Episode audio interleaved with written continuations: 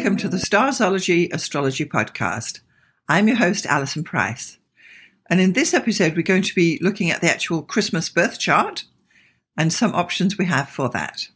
So, when we talk about the Christmas birth chart, te- technically we're talking about Jesus' birth. Christmas is an annual celebration observed worldwide on the 25th of December. It's a special day for many, commemorating the birth of Jesus, although the exact date of his birth has been a subject of debate among historians and theologians for years.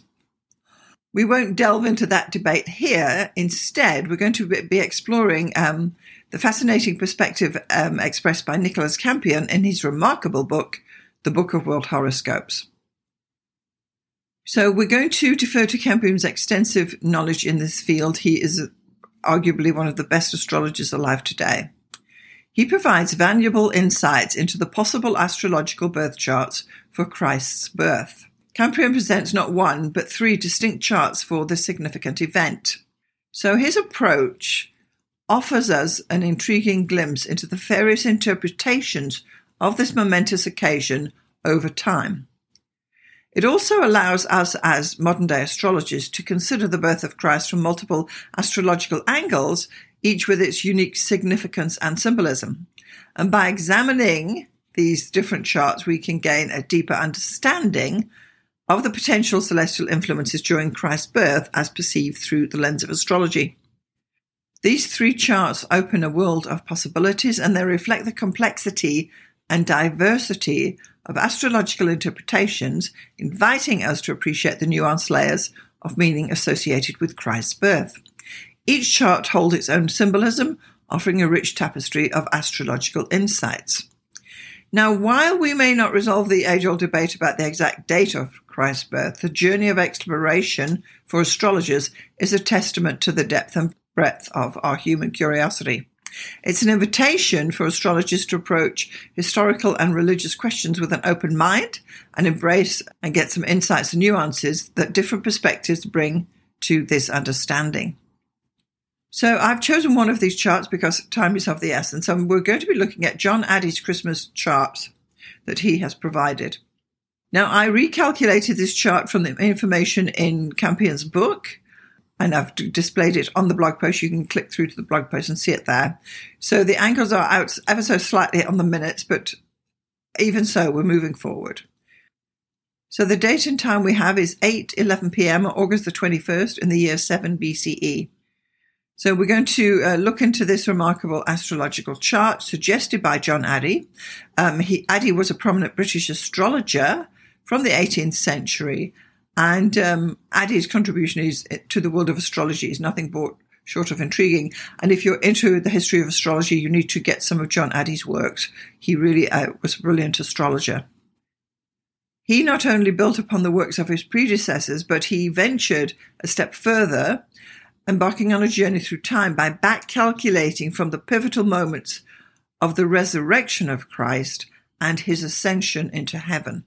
So Addey's methods, while fascinating, involve intricate details of historical references that go beyond the scope of this discussion here today.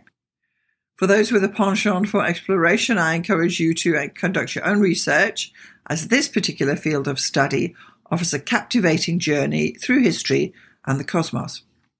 And if you want to know more about uh, John Addey's work, I suggest you look into his book, Selective Writings, if you can find it, which is a bit of a treasure trove of astrological wisdom. So let's just have a look at this chart. We'll give an overview. So this is the chart that Addey has uh, proposed. Um, this chart is of special interest because it connects the dots between historical and astrological contexts. And with his interpretation, of the celestial positions at the time of Christ's birth, we can gain an opportunity to appreciate astrology's role in shaping our understanding of this momentous event. So, the Christmas cart erected by Addey is a testament to the dedication and intellectual rigor that has been applied to the field of astrology over the centuries. And Addey melded historical and astronomical data to craft this interpretation that brings the birth of Christ to life through the lens of astrology. There was a great conjunction of uh, a conjunction of Saturn and Jupiter in Pisces, which happened in the year 7 BCE. This is always a significant place to start the study. It's a key piece of the puzzle when it comes to understanding the possible astrological origins of the Star of Bethlehem, and it's believed to have been a moment of celestial alignment with profound symbolism at that time. Uh, of course, Jupiter represents expansion, benevolence, and royalty, while Saturn symbolizes structure and discipline. And in the sign of Pisces, where the conjunction occurred, this sign is associated with spirituality, transcendence, and the mystical. So, this alignment in such a spiritually charged sign adds a layer of depth to the interpretation, and the symbol of, symbolism of Pisces aligns with the concept of a significant divine event like the birth of Christ. And of course, the mention of the Star of Bethlehem is a, is a nod to the idea that this extraordinary conjunction might have been the celestial event guiding the Magi, who were the astrologers, to the birthplace of Jesus. It's a concept that blends ancient astrology with biblical narrative, giving rise to intriguing questions about the intersection of faith and the cosmic patterns. As an aspiring astrologer, the celestial dance of Jupiter and Saturn in Pisces was a symbolic occurrence in the night sky, potentially guiding the Magi on their sacred journey. Because this great conjunction between Jupiter and Saturn only occurs every 20 years, in the year 7 BCE was the closest one we have to the date. So in this chart, we've got the ascendant is at uh, 0 degrees 30 minutes Aries, which relates to the cardinal crossbeam on all the angles. The midheaven is again at 0 degrees 30 Capricorn. And this particular chart has the sun in Leo. The sun is at 2645 Leo. Now, astrological historians persist with their exploration of these ancient charts. And if you find this interesting, I strongly encourage you to delve deeper into this fascinating field of study. I highly recommend delving into Nicholas Campion's comprehensive work, The Book of World Horoscopes. This is an amazing book. It's a valuable and contemporary reference for anyone wanting to embark on continuing their journey into this the history of astrology. This book serves as a sturdy foundation and a fruitful starting point for your future explorations in the field. One of the standout features of this remarkable book is the inclusion of these birth charts, and it also has all the birth charts for all the countries in the world. In a way, it's like having a celestial atlas at your fingertips, allowing you to explore the astrological makeups of nations and the potential influences of celestial bodies in their destinies. So each country's birth chart is displayed and you can have a look at of those as well. So if you're in, in, whatever country you're in, you can find the birth chart for your country. This is also, of course, known as mundane astrology. But he does go further. He also has a diverse range of mundane charts, which are which show the inception of wars, the birth of political parties, the introduction of currencies, and other intriguing events that have left a mark on human history. These charts provide a compelling glimpse into how astrology has been intertwined with significant global occurrences over time, and notably the book delves into the concept of the world horoscope itself, the birth of the world. So, this broader perspective encourages contemplation into the interconnectedness of nations and global events uh, to bring a, a better understanding of the collective influences that are happening all around us. I highly recommend this book if you want to go into historical, any kind of historical astrological work. So it is Christmas Eve, and um, as Christmas Eve graces us with its presence once more, we are presented with a precious opportunity. It's a moment to come together with cherished family and close friends and rekindle the bonds that warm our hearts.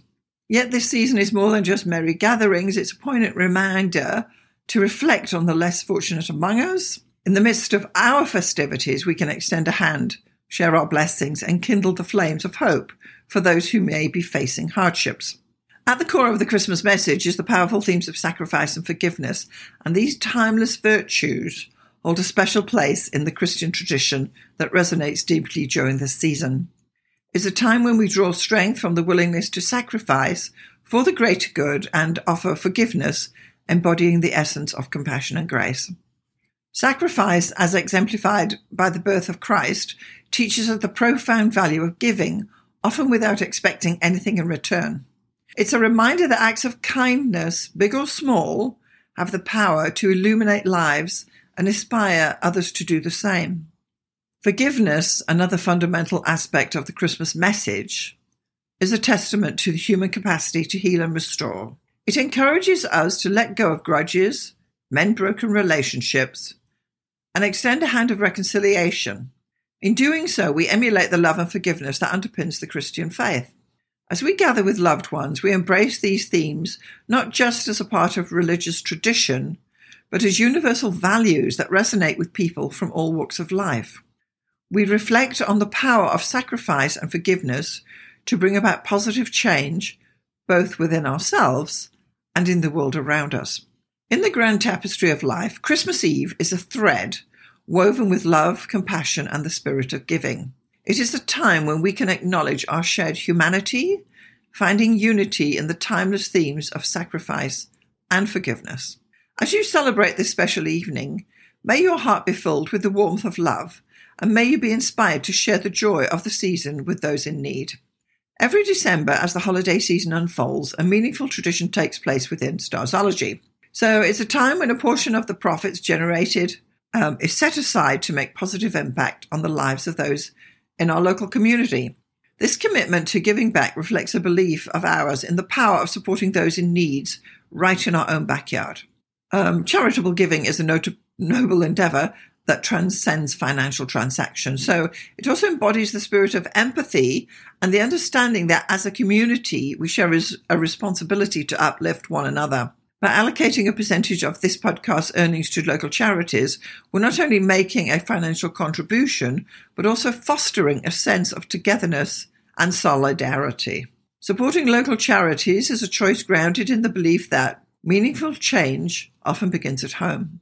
These organizations are the unsung heroes of our communities, addressing critical needs and helping those who may be struggling. By directing our support to these local initiatives, we play a direct role in enhancing the well-being of our neighbours and contributing to the betterment of our immediate surroundings. This tradition carries a message of compassion and underscores the significance of being an active participant in our community. It's a reminder to us that even small collective efforts can lead to significant positive change. And each dollar contributed represents a symbol of hope and a step forward to make someone's life a little brighter during the holiday season. As we come together to celebrate the joys this December, this act of giving back reinforces the true spirit of the season. It's not just about the exchange of gifts, but about the exchange of goodwill, kindness, and support. And by supporting our local charities, we are affirming our belief in the potential for positive change in the lives of our fellow community members. So, in essence, this tradition uh, signifies a commitment to making our community a better place uh, one act of kindness at a time. It's a testament to the belief that by helping those closest to us, we can create a ripple effect of positivity that extends far beyond the holiday season. And as you engage in your traditions, know that your contributions are part of the larger tapestry of goodwill, binding us together in the shared mission of making our local community a more compassionate and caring place. So, the way in which you choose to celebrate this Christmas is a deeply personal and unique experience. In my home, we share the warm greeting of Merry Christmas, and it's a sentiment I'd like to sh- extend to you now.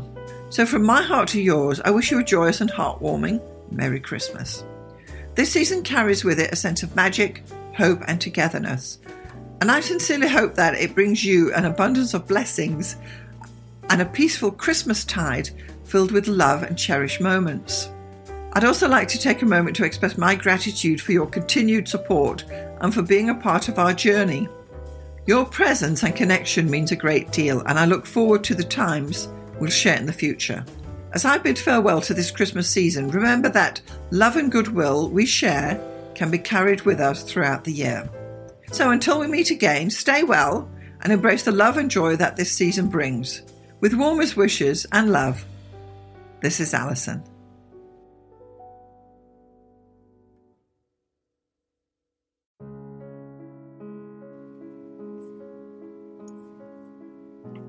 Thanks so much for getting this far through the episode.